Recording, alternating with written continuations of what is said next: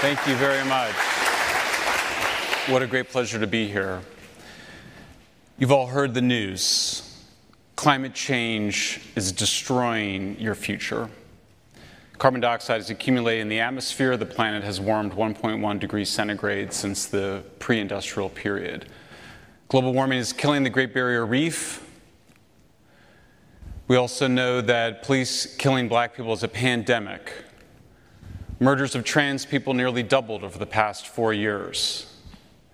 But there's more to this story. Carbon emissions peaked in Great Britain over 50 years ago. Same thing in France, the United States, and indeed, over the last decade, total global emissions declined. Why haven't you read that in the New York Times or the Washington Post? Deaths from natural disasters have diminished to a few hundred a year in the United States, even as the global population quadrupled over the last century, they've declined internationally by over 90%. The cost of disasters everywhere is on decline. Why is nobody telling you that? As a result of declining deaths from extreme weather events and declining costs, what gets counted as a natural disaster has also declined. There's only one database that tracks natural disasters. It's the EMDAT data center in Belgium, and total global weather and climate disasters have declined. How come nobody is saying that? The Great Barrier Reef recorded the highest amount of coral in 36 years, and maybe longer because that's the amount of time that we've been studying and measuring the, the great coral, the reef on the great coral, on the Great Barrier Reef. Why is nobody telling you that? These are my books. After I lost all of my friends and all of my financial support, it, uh, not a intuitive move in your late 40s I decided to put all my heartbreak into a single book, Apocalypse Never, which came out in 2020. I had the good fortune of it selling, and so I got to write a follow up book, which was to understand why do people who say they care more than anybody else let people suffering from schizophrenia smoke fentanyl and have the bottom parts of their legs rot on the street, where they are then taken into the hospital and have the bottom parts of their legs amputated, why do they then put them back on the street? Why do we spend 10 times more than other cities on homelessness and have those outcomes? How is that compassionate? And why is it done in the name of care? There are no racial differences in police killings when accounting for whether or not the suspect was armed or a threat, justified or unjustified. Everybody knows this. There's no real debate about the data. The person who's done the most to discover this is Roland Fryer at Harvard University. You might have heard of Harvard University, and yet nobody talks about this. Police killings of African Americans declined from 217 per year in the 1970s to 157 per year in the 2010s in 58 of the largest U.S. cities. That's based on FBI data that my colleagues and I personally crunched. This is wonderful news. Police killings of all races declined dramatically from 59 per year between 1970 and 1975 to 12 per year. Now, the rate of police killings in San Francisco and Oakland did increase slightly from 2.7 to 2.8 per year, respectively, in the 70s, 2.4 and 3.9. But police killings per capita in those two cities declined by 8.3%. So when you account for the increase in population, it also declined. Researchers do not know if trans people are being killed disproportionately in comparison to cisgender people nor do they know if trans homicides are rising, nor if trans people are being killed for being trans or for some other reason. There is no debate over this data. And yet, CBS News irresponsibly and other news outlets suggest that they are. And that should upset you, especially if you care very much about trans people, because what you would not want to do is have a bad baseline for monitoring such terrible forms of violence. Why in the world does everybody get it so horribly wrong? Horribly wrong. Unethically wrong, not just analytically wrong. Some of these things are easier to explain than others. There have been major disinformation campaigns waged by senior leaders in our government. They got an entire FBI investigation based on a made up memo that suggested that Putin controlled Trump because prostitutes urinated on him in a bed. That is what happened. My mother still believes that Trump is a Russian asset because of that disinformation campaign. The, the labs leak all the time and have leaked for 50 years all around the world. the idea that COVID might have leaked from a lab was obvious to everybody, including the scientists who emailed Anthony Fauci on January 30th, 2020. In their email to him, they said, We think it's more likely to be a lab leak. Several days later, Fauci perpetuated a disinformation campaign that suggested that you were a racist for suggesting that the COVID 19 virus came from a lab, but not a racist if you thought it came from Chinese people eating bats. that happened. People said it was misinformation to suggest that vaccines had side effects. People said that the Hunter Biden laptop was disinformation, not that it fell into a bathtub because Hunter Biden was hammered and smoking crack. Instead, somehow the Russians had gotten Hunter Biden's laptop data and then got it onto a, lap- a laptop and then dropped it off at a computer repair store. It was the most cockamamie story, a conspiracy theory, and it was perpetuated by senior members of the US government, retired and employed. And people say that the Twitter files just showed people doing content moderation, not censorship. These are senior elected officials who carried out this disinformation campaign. We now know absolute certainty that the FBI should never have launched that probe. Here's the email from the senior scientist to Fauci. Some of the features potentially look engineered. The furin cleavage site that does not belong on the spike protein was obviously engineered, and people knew that right away. And yet, the Washington Post suggested that Tom Cotton keeps repeating a coronavirus fringe theory that scientists have disputed. The original headline, which Washington Post changed without acknowledging it on their article, said that he was spreading a debunked conspiracy theory. The Washington Post, which broke the famous Watergate scandal, spreads disinformation. Fauci and his colleagues constructed a fake science article in one of the greatest, the formerly greatest medical journals in the world, suggesting conspiracy theories were what those lab leak hypotheses were.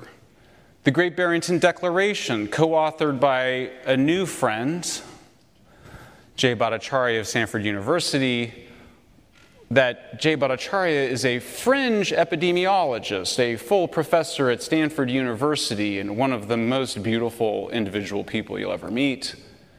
And Francis Collins, the head of the National Institutes of Health, the greatest medical organization and organizations in the world, formerly greatest, said that there needs to be a quick and devastating published takedown of his premises. The Great Barrington Declaration argued that the approach to the pandemic should be the approach to the pandemic that everybody agreed the approach to a pandemic should be before there was a pandemic, which is known as focused protection of the most vulnerable, but allowing children to go to school so they could actually learn something. I don't want to make it personal, but you do need to name names when you are uncovering bad behavior And this person, Renee DiResta, is the smartest of the people in every room she's in, and she's a former CIA fellow, ostensibly former. One of the things that you learn when you interview people in the intelligence community is they say, nobody retires from the intelligence community. Nobody retires from This is a person who ran a censorship operation with US taxpayer dollars that involved the Department of Defense, the National Science Foundation, the Department of Homeland Security. It subcontracted out the censorship work to four organizations uh, that constituted the creme de la creme, people that went to places like Harvard and Stanford and apparently had their consciences ripped out from their hearts and their brains and got themselves in a situation of censoring the rabble, or what Hillary Clinton calls the deplorables, for doing things like questioning the elections or sharing stories of vaccine side effects on Twitter and Facebook. This was such a smashing success that they're now exporting to other countries, and there's nothing that's been done to stop this. Our work has not stopped this. This is continuing. Here's what Twitter did to Jay Bhattacharya they put him on a blacklist. The word blacklist is not my word. That's the Twitter internal word. You can see it right there in yellow on his profile Trends Blacklist. You can imagine the shock that overcame Bari Weiss and Matt Taibbi and I when we saw this. He's one of the most important epidemiologists in the world, and he was on a blacklist because he suggested doing with the pandemic what everybody agreed we should do during a pandemic before there was a pandemic. The behavior from the White House was, is remarkable. Thuggish would describe it, bullying. Rob Flaherty, in particular, who sent this email to Facebook and got this response back from Facebook, whose names we shielded, not the not the public officials, their names should be known. And the Facebook executive said, Yes, sir. Yes, sir. Please know that we are censoring even true stories of vaccine side effects. So, mothers sharing stories of their children getting sick from the vaccine had their posts censored without their knowledge so that other mothers would not see them. This happened, and there's no debate about that this happened. There's a lawsuit about this, and only a question is only whether it violated the First Amendment. It's still, in my humble view, as a non First Amendment scholar, a violation of the First Amendment to have the government have other people demand the censorship or to demand that Facebook engage in the censorship. Matt Taibbi discovered that in this email from the Virality Project, which was a project funded by US government contractors, that they demanded that Twitter censor, and you can see it in the yellow highlight in the middle, true content which might promote vaccine hesitancy. It's not that the information was wrong, because of course the First Amendment also protects wrong information, but they wanted to censor accurate information because they were worried that people might get the wrong idea and choose not to get the vaccine. I got the vaccine, I got, I got boosted. Nothing, I love vaccines are a miracle, but this is totalitarian tactics to censor this kinds of information. FBI came to us, said Mark Zuckerberg, as he has rapidly sought to shift the blame away from taking responsibility. The FBI came to us and were like, hey, you should be on the high alert. We thought there was a lot of Russian propaganda in 2016 election. There's about to be some kind of dump similar to that. He's referring to the FBI coming to them to say that they should be ready to censor the Hunter Biden laptop. That's weird because there had been no publicity of the Hunter Biden laptop yet. Perhaps it's just a coincidence that the FBI had been sitting on the Hunter Biden laptop for uh, almost a year.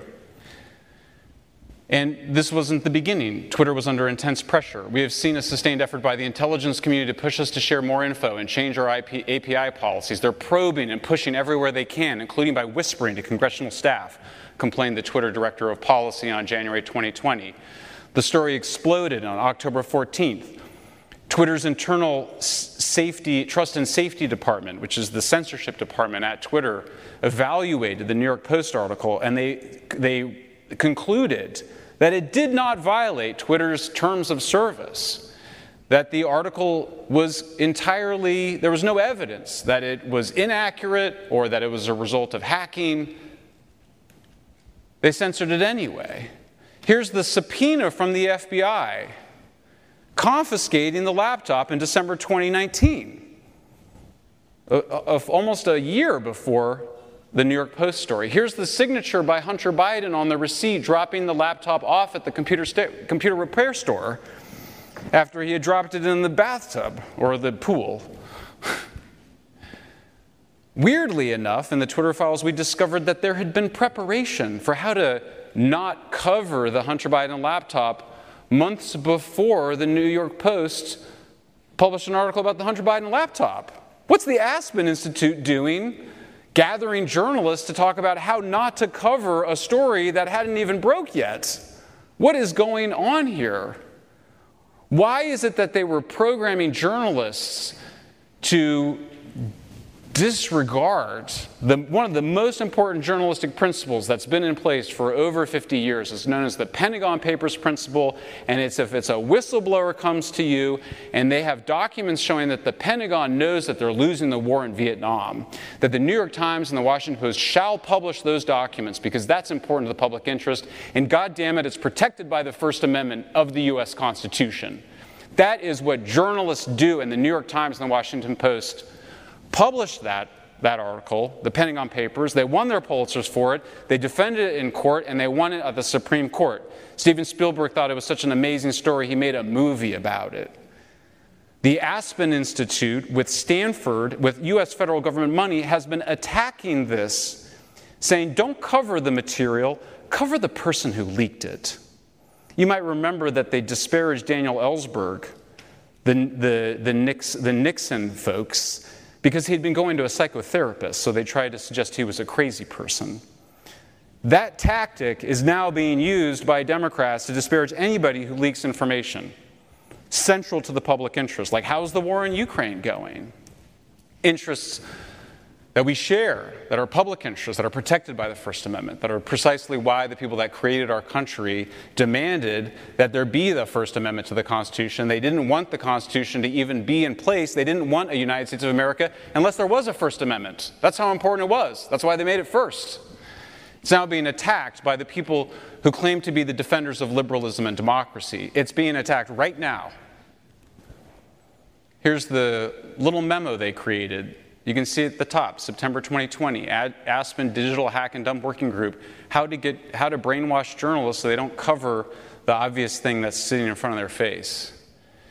It's all done in the name of protecting people, fragile people, and need to be protected from information, which is so dangerous. Here's Twitter's top censor, Yoel Roth. He said, You know, we got to get to Jack Dorsey, the CEO. We got to convince him. We got to we got to start by censoring, without anybody knowing it, information that directly causes harm. Now they're trying to read your text messages. Pierre Omidyar, who made his money on eBay, spinning off a Defense Department technology, they're now trying to read your encrypted text messages. And they're trying to create something called tip lines to turn everybody into little narcs. Why? You don't need the Stasi, you just have each other to go and report on your wrong think to the FBI or the CIA or whatever have it. Jacinda Ardern, the Prime Minister of New Zealand, who was so unpopular because her COVID policies were so wrong, hurt so many people, she's been picked up by Harvard to head up their censorship initiative. She's working with Facebook and Google to do it globally. It's much easier now to censor because there's only two important platforms, maybe just one Facebook and Twitter. I mean, imagine having to censor hundreds of newspapers. You don't have to do that anymore. You can just censor Twitter and Facebook. It's much worse than you think, a whistleblower told me who works for all the social media companies. There's a complex where cancellations and pressure campaigns are well organized by outside groups. It's a total conflict waged in every school, business, and platform. Is it a conspiracy? Is it a culture? Yes. Conspiracy means to breathe together. It's cancel culture with an inorganic overlay that we call the censorship industrial complex. This is here. It has arrived, it's in place. Our job now is simply to dismantle and defund it. So, how did this happen? How, what was going on here? Propaganda, according to Jacques Ellul in his great book, draws on existing values. We want to move beyond racial discrimination. We want to move beyond discrimination against sexual minorities. And so they tap into that. So your uh, propaganda uh, is about controlling the information environment. The concern of the advocates of disinformation isn't to wipe out every instance of a piece of information. Hunter Biden laptop story got out there but people like myself and my, my mother and everybody in my liberal family all thought it was Russian disinformation. So the censorship was in service of the disinformation. It's not that the censorship, they know they can't be total. They don't need to be total. They just need to brainwash you into thinking that something is wrong when it's right.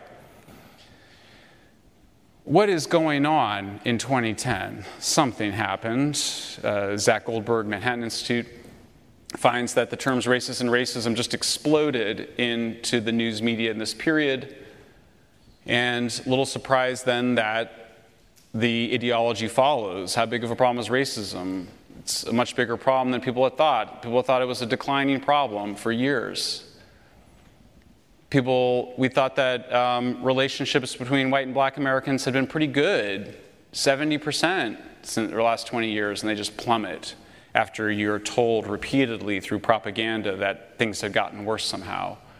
Some of this is just the elites in an absolute panic after the revolutions of 2016, Brexit and Trump. They had to get control of the information environment. They had to be able to wage war when they wanted to wage war. They had all these overproduction of elites sitting around after they had successfully prosecuted the war on terror. They needed something to do. They turned inward and they tapped into cancel culture, what we call wokeism, as predicates for censorship. Why, though? Why? Why? Why can't we just live in peace and have debates and free speech? Why? Part of it, I think, has to do with the fact that nobody believes we don't have the traditional value systems that we used to have. This is a very old trend. This is what Friedrich Nietzsche wrote about in the mid 19th century the death of God, we don't believe, we don't have traditional moral structures. The percentage of Americans with no religious identity has risen dramatically.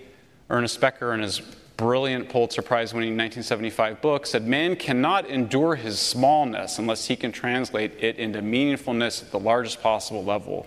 The idea that we just die and turn into worm food is pretty depressing, particularly if you think that your life isn't very exciting or interesting.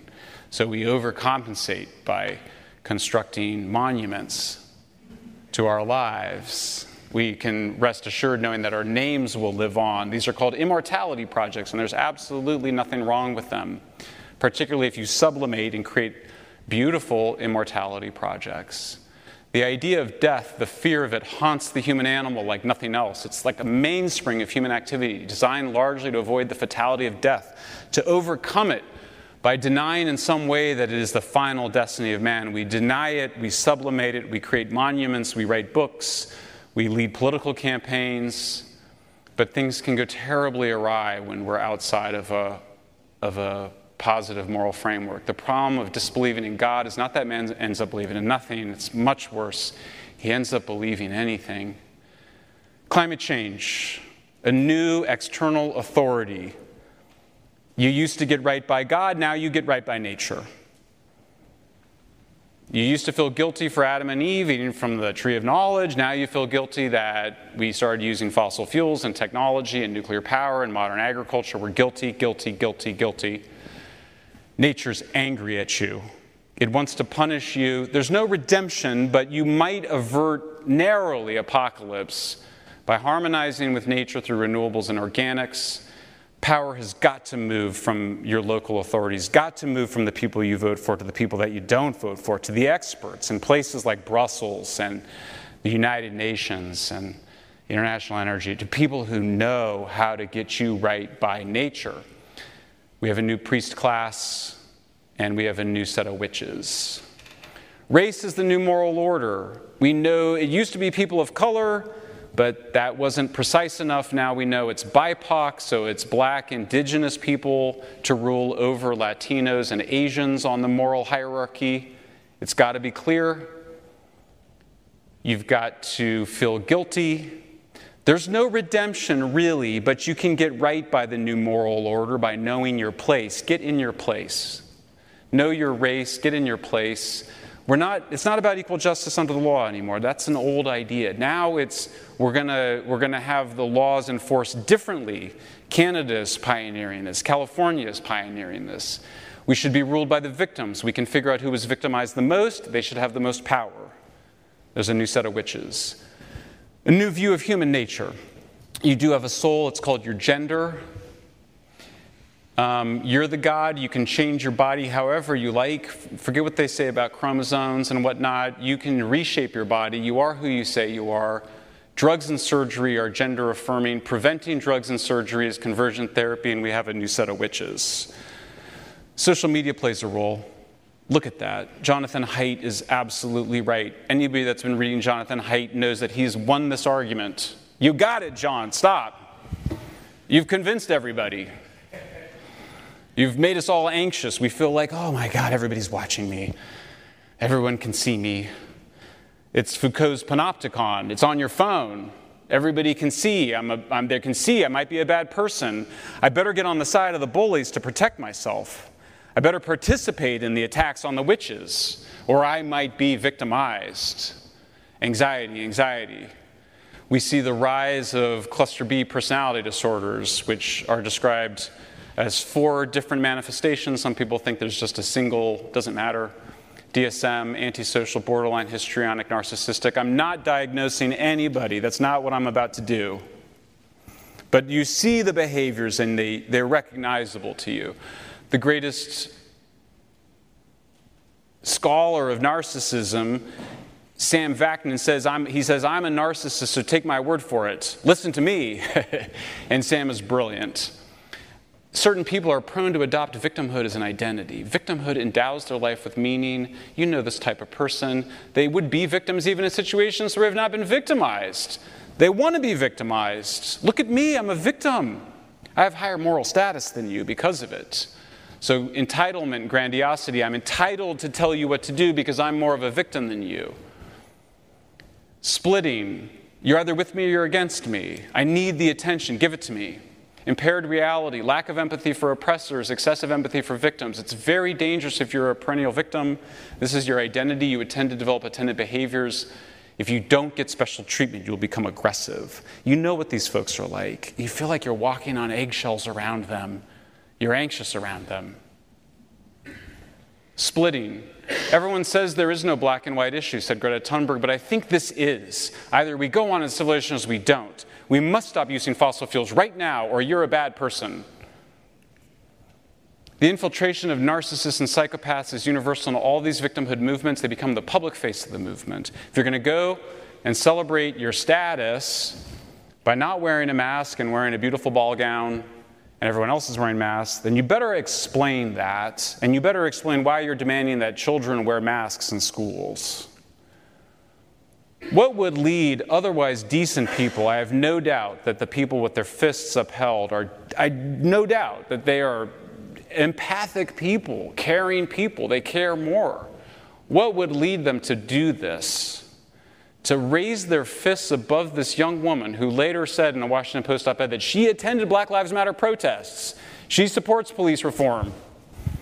She just didn't think that she should have to raise her fists against a mob, that that's not what she understood the First Amendment in America to be about. If an individual in a position of political power is a psychopath, he or she can create an epidemic of psychopathology, and people who are not essentially psychopathic, they're not psychopaths. They're behaving like psychopaths. Create a culture of cluster B personality disorders. These are not the signs that people want to censor. They want to censor other people's signs, the signs that say respect trans people or your pronouns will be was, were. That's a death threat. That poster just went up in Britain today. The potential for aggression and victimhood movements is much larger than in the general population. Anything that is grievance based leads to violence and death. These boots stomp TERFs. If you start talking about a genocide against you and your folks and there's no genocide, be very careful around these folks. That's dangerous because if you think a genocide is being perpetuated against your people, then almost anything is justified. This is antisocial personalities, eh, personality behaviors, these kinds of things. Assaulting somebody for what they said. It's narcissism. Pay attention to me. I threw soup on a Van Gogh painting. In the 1950s, these courageous students had milkshakes poured on their heads in order to be able to sit peacefully at a lunch counter in the South. Now they throw soup on the painting and they want to be famous. That's different motivations. That's not the same thing. Histrionic. My future's coming to an end. It's desperate. It must happen now. It's tempting to wonder is it all coming to an end? Is this it? It's pretty dark. I never said it was going to be an uplifting speech.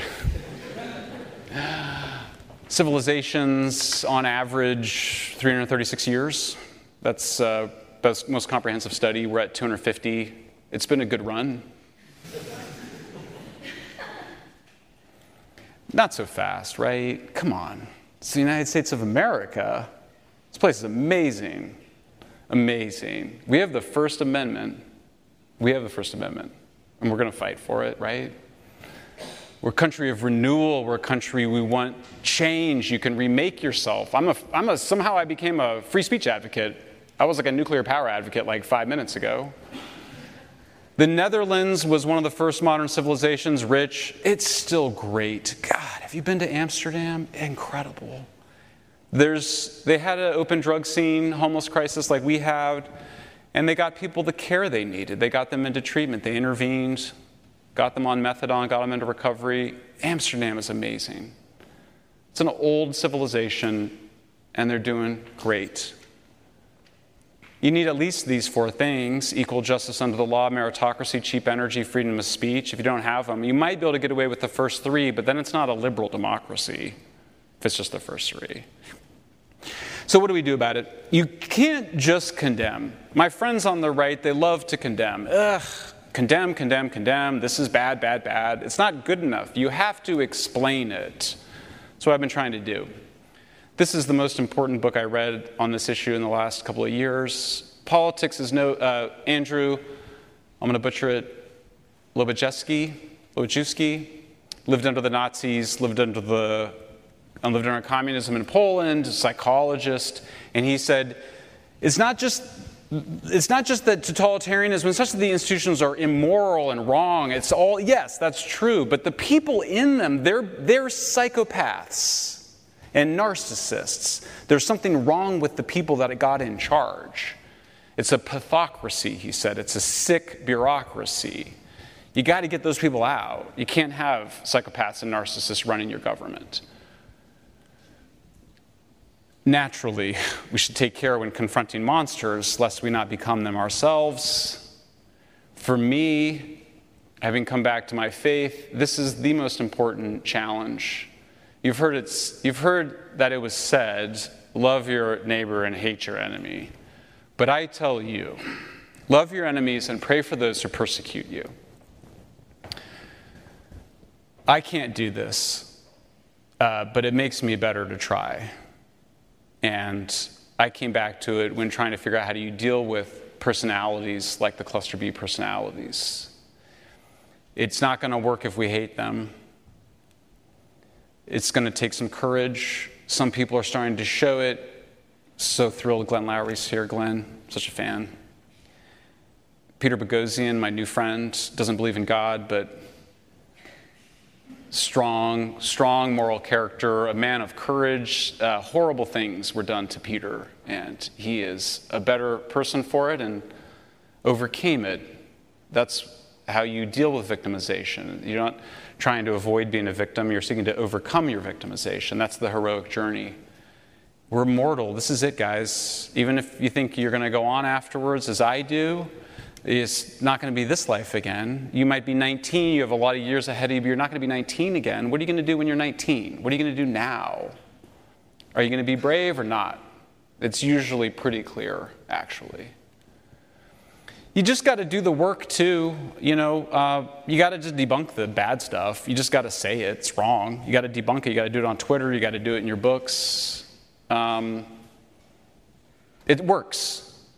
You know, they start saying hatred is increasing everywhere. It's increasing in California. Really? Like, compared to like when? Like the 50s? Like 500 years ago? There's more hate. There's less hatred among common people of racial, religious, and sexual minorities at any time in recorded history. I mean, seriously. So let's go look at the data. I'm not very good at math or statistics at all, but I'm familiar with the, what's known as uh, recording bias. You start recording a phenomenon, you get better at recording the phenomenon. You have to get better at accounting for your, you're getting better at recording it. So we're better at recording it. That's all this is. And they keep doing it. Um, I mean, look at these numbers, guys. I mean, like, have you ever met anybody that, don't, that doesn't think black and white people should be allowed to get married? But yet in 1961, 4% thought that that should be legal. Americans are fundamentally optimistic people, so despite the propaganda, despite the misinformation, we think it's actually going to get better. So go read the footnotes and debunk that stuff. There could be an increase in reporting. That might have been the reason, said the researcher who put out the bullshit study at UC Berkeley where the first thing you learn in your stats class is that there's a reporting bias. Come on, just debunk that stuff. And then go, why are you doing that? Why are you trying to make it seem like there's more hatred? What are you doing? Who gives you the right? How dare you? If there's more anti Semitism in the society, I want to know. But if you start telling me that there's more anti Semitism in society and there's not more anti Semitism in society, shame on you. Oh, shame. That's terrible. You need to explain why you did that. Oh, such important newspapers, the New York Times and Financial Times. God, I used to want to be in those papers. I want, oh, write op-eds for the New York Times and Financial Times. So much status and prestige. Look at the garbage they do. On the left, oh, look, at, hurricanes are going up because of climate change. Look, we just put the data in. There it is. It, you should be able to debunk this bullshit in minutes. Train yourself to do it and do it quickly. Make it a competition. First one to debunk it wins. You get to go viral on Twitter. That's your reward. Status, there's nothing wrong with status, okay? Go get your status for the right things. Go get your status for your courage and your acuity and your speed and your, and your care and your compassion. It's total, utter bullshit. They cherry picked post 1980 period to mislead the readers, the New York Times on the left, and then they did the exact same thing that they did with the hate data, misrepresenting better hurricane detection. What do you think happened over the last hundred years? Have you heard of satellites? You know how good satellites are at detecting hurricanes? Really freaking good. They don't miss a hurricane. Imagine 1900, you're on shore. Is there a hurricane out there? I don't know. Maybe. The New York Times published that. They did not correct it. And I made sure that the author saw it and they saw it.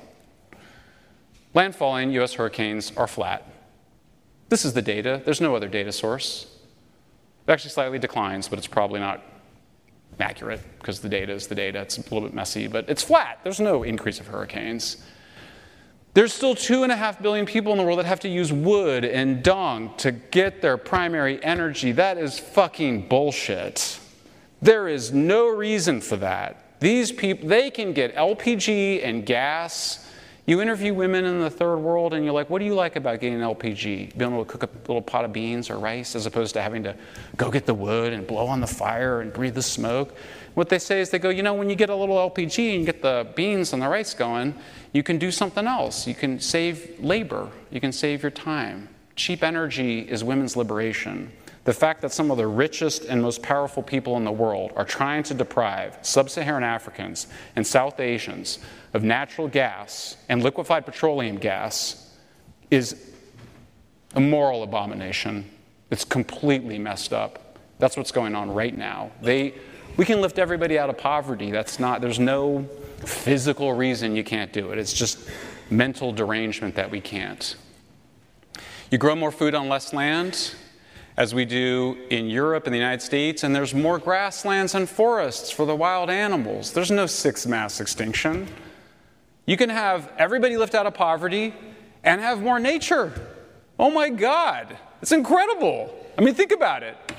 On your deathbeds, maybe not mine, like there's no reason for anybody to be in poverty anymore. That's dumb. And you have more wild animals, gorillas and turtles. Ah, we, we brought all that, we bring in the sea turtles back. This is the future we can have. We just have to fight for it. Let's do it. Thank you very much.